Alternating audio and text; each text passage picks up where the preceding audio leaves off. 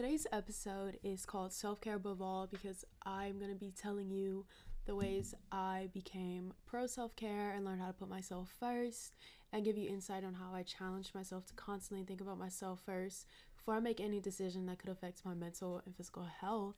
And I'm going to establish transparency and tell you guys that sometimes it was really hard to prioritize myself.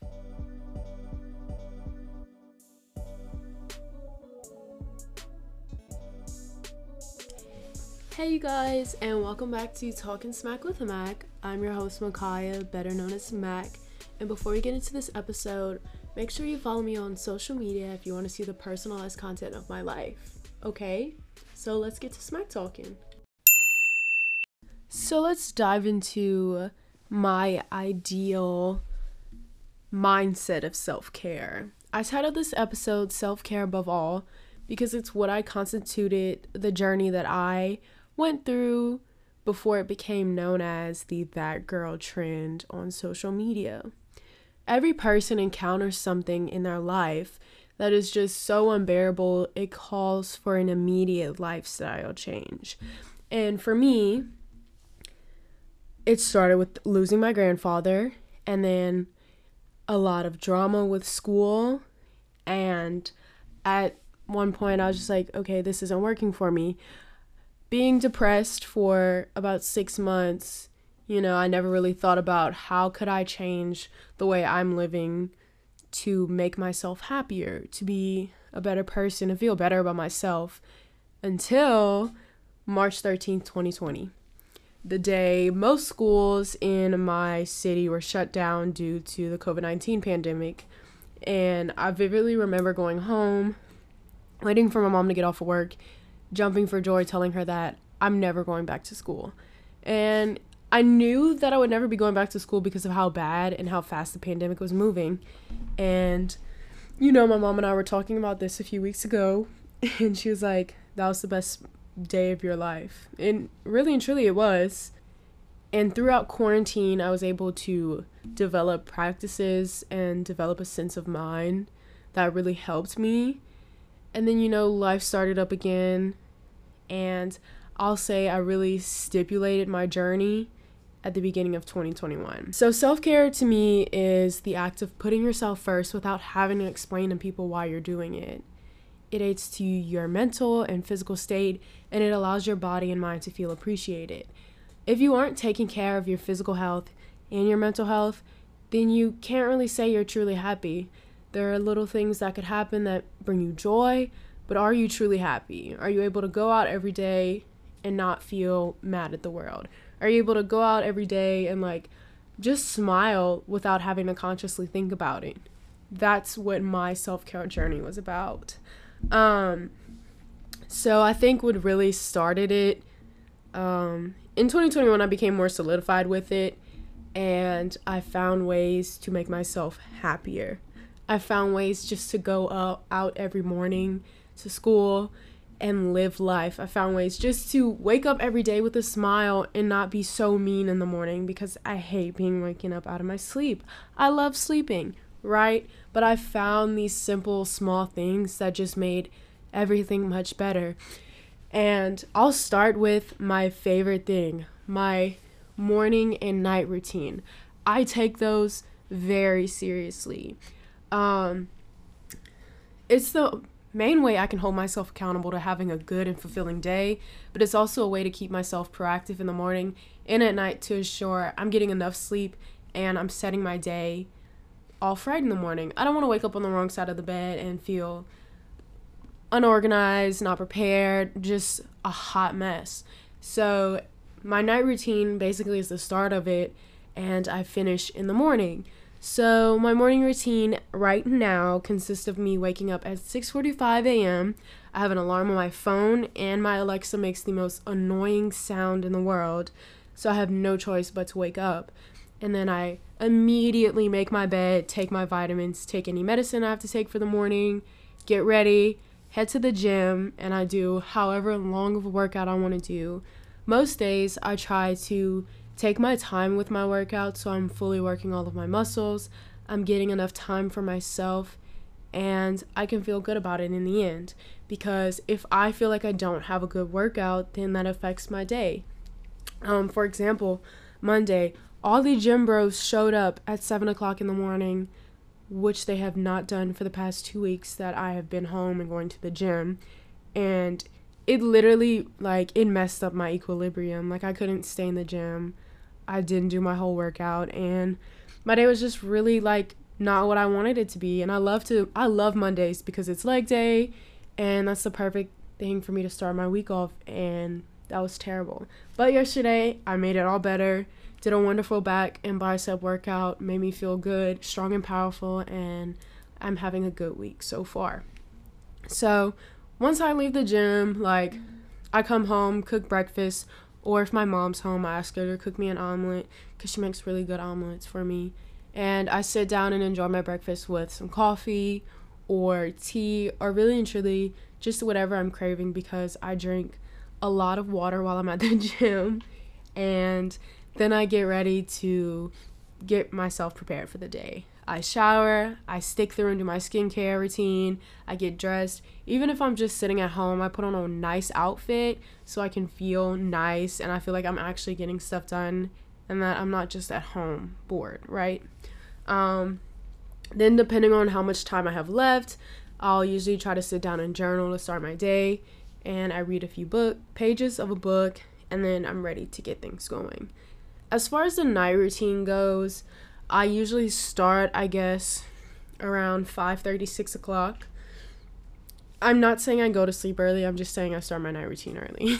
um, I don't. I go to sleep at like 12:30 every night, as of now. When I go back to school, it'll probably be later, and I'll still get up at 6:30 in the morning. So I like to work out around 5:30, 6 o'clock, and I usually do my Peloton core workouts at home, or I'll do some Pilates, and really just finishing off my day is that's like the best part of it. I love doing the Peloton workouts to make me feel strong, and they push me to a different level that I never thought I could push myself to. And I've been doing the Peloton workouts since November Thanksgiving break when I came home, I started and I took it back to me at school. And I have seen the improvements and I love it. So I love doing that every day because I am reaching my goals of working out every single day. I even work out on Sundays, which is technically like a rest day, but I keep it a light workout. and then once I finish up with that, I eat my dinner and I eat my dinner with a Sprite, a mini Sprite, which is only 90 calories. And then I finish with some water. And then after I have dinner, I usually go take a nice long soothing bath when I'm at home. When I'm in the dorm, I take a long shower. Um, long shower to me is like 10 minutes. I'll talk about that in a different podcast. And then I finish off doing my night skincare routine. And lately, I've been really into pajama sets. So I usually throw on a pajama set. And then I get back in my room, do a nice stretch or some yoga to end my night. I hop in bed with a cup of tea or hot cocoa this season. And I read some more of my book that I read this morning. And I take my melatonin gummies. And the greatest thing that happened to me was creating a morning and night routine because I feel like it's a great way to set the tone for my day, to end my day with something that is super consistent and I know that will always make me feel good. Another thing that really goes a long way into the idea of self care is doing something kind for yourself every single day. Like, for me, it would be like making a smoothie in the morning after my workout and feeling refreshed or doing a face mask, doing an extra long skincare routine because I feel like my skin looks neglected and I just want to take the time to feel better about it. Or just dressing up for myself, drinking a lot of water, taking the time to go take a walk. Um, I don't know, there's like so many small things that you can do to help your mental state and it's not even like having to go out and get your hair and nails done, having to go out buy new clothes. Those things are nice, but at the end of the day, will these ideas, how you feel when you get that stuff done, will it continue with you? I mean, yeah, I guess it could if you're like superficial and you don't actually care about your mental health, but if you actually know that sometimes you do struggle with feeling good about yourself, then those little small things you need to take in consideration. Make a warm cup of tea, sit down, take a nap, watch a comforting show, like hang out with friends, hang out with family. Those are the types of things that go a long way to helping your mental health. Um my favorite part, finding a hobby. I love that. Um hobbies can ultimately lead into a small business of some sort. My personal hobbies as of now are of course filming this podcast. I love working out. I'm a gym rat. I have been a gym rat since like the beginning of 2020, um, end of 2019. Uh, I love cooking, especially when I'm in like heavy gym rat era. Like for breaks, I'm in heavy gym rat era because I'm at home. I'm able to go to the gym freely and as much as I want to. Um, I love finding new recipes just because my dad like loves cooking rice and meat and I stopped eating it a few years ago and it hurts my dad's heart. I eat one plate. Every time he cooks it, I'll eat a plate and that's it. Now I'm back to my diet. And it's not really a diet. I just prefer to eat more vegetables and fruits and protein filled foods because they make me feel better. Personally, red meat does not do me justice. Making this lifestyle change just showed me how much better I feel when I eat foods that make me happy. So, as much as I love turkey necks, they don't do me justice. They make me feel drained. I feel heavy, fatigued. But if I make a nice omelet filled with mushrooms, spinach, tomatoes, and a fourth cup of cheese, then I feel much better. You know, it's all about finding a balance and figuring out what works for you and what makes you happy. And what makes me happy are spinach, cherry tomatoes, mushrooms.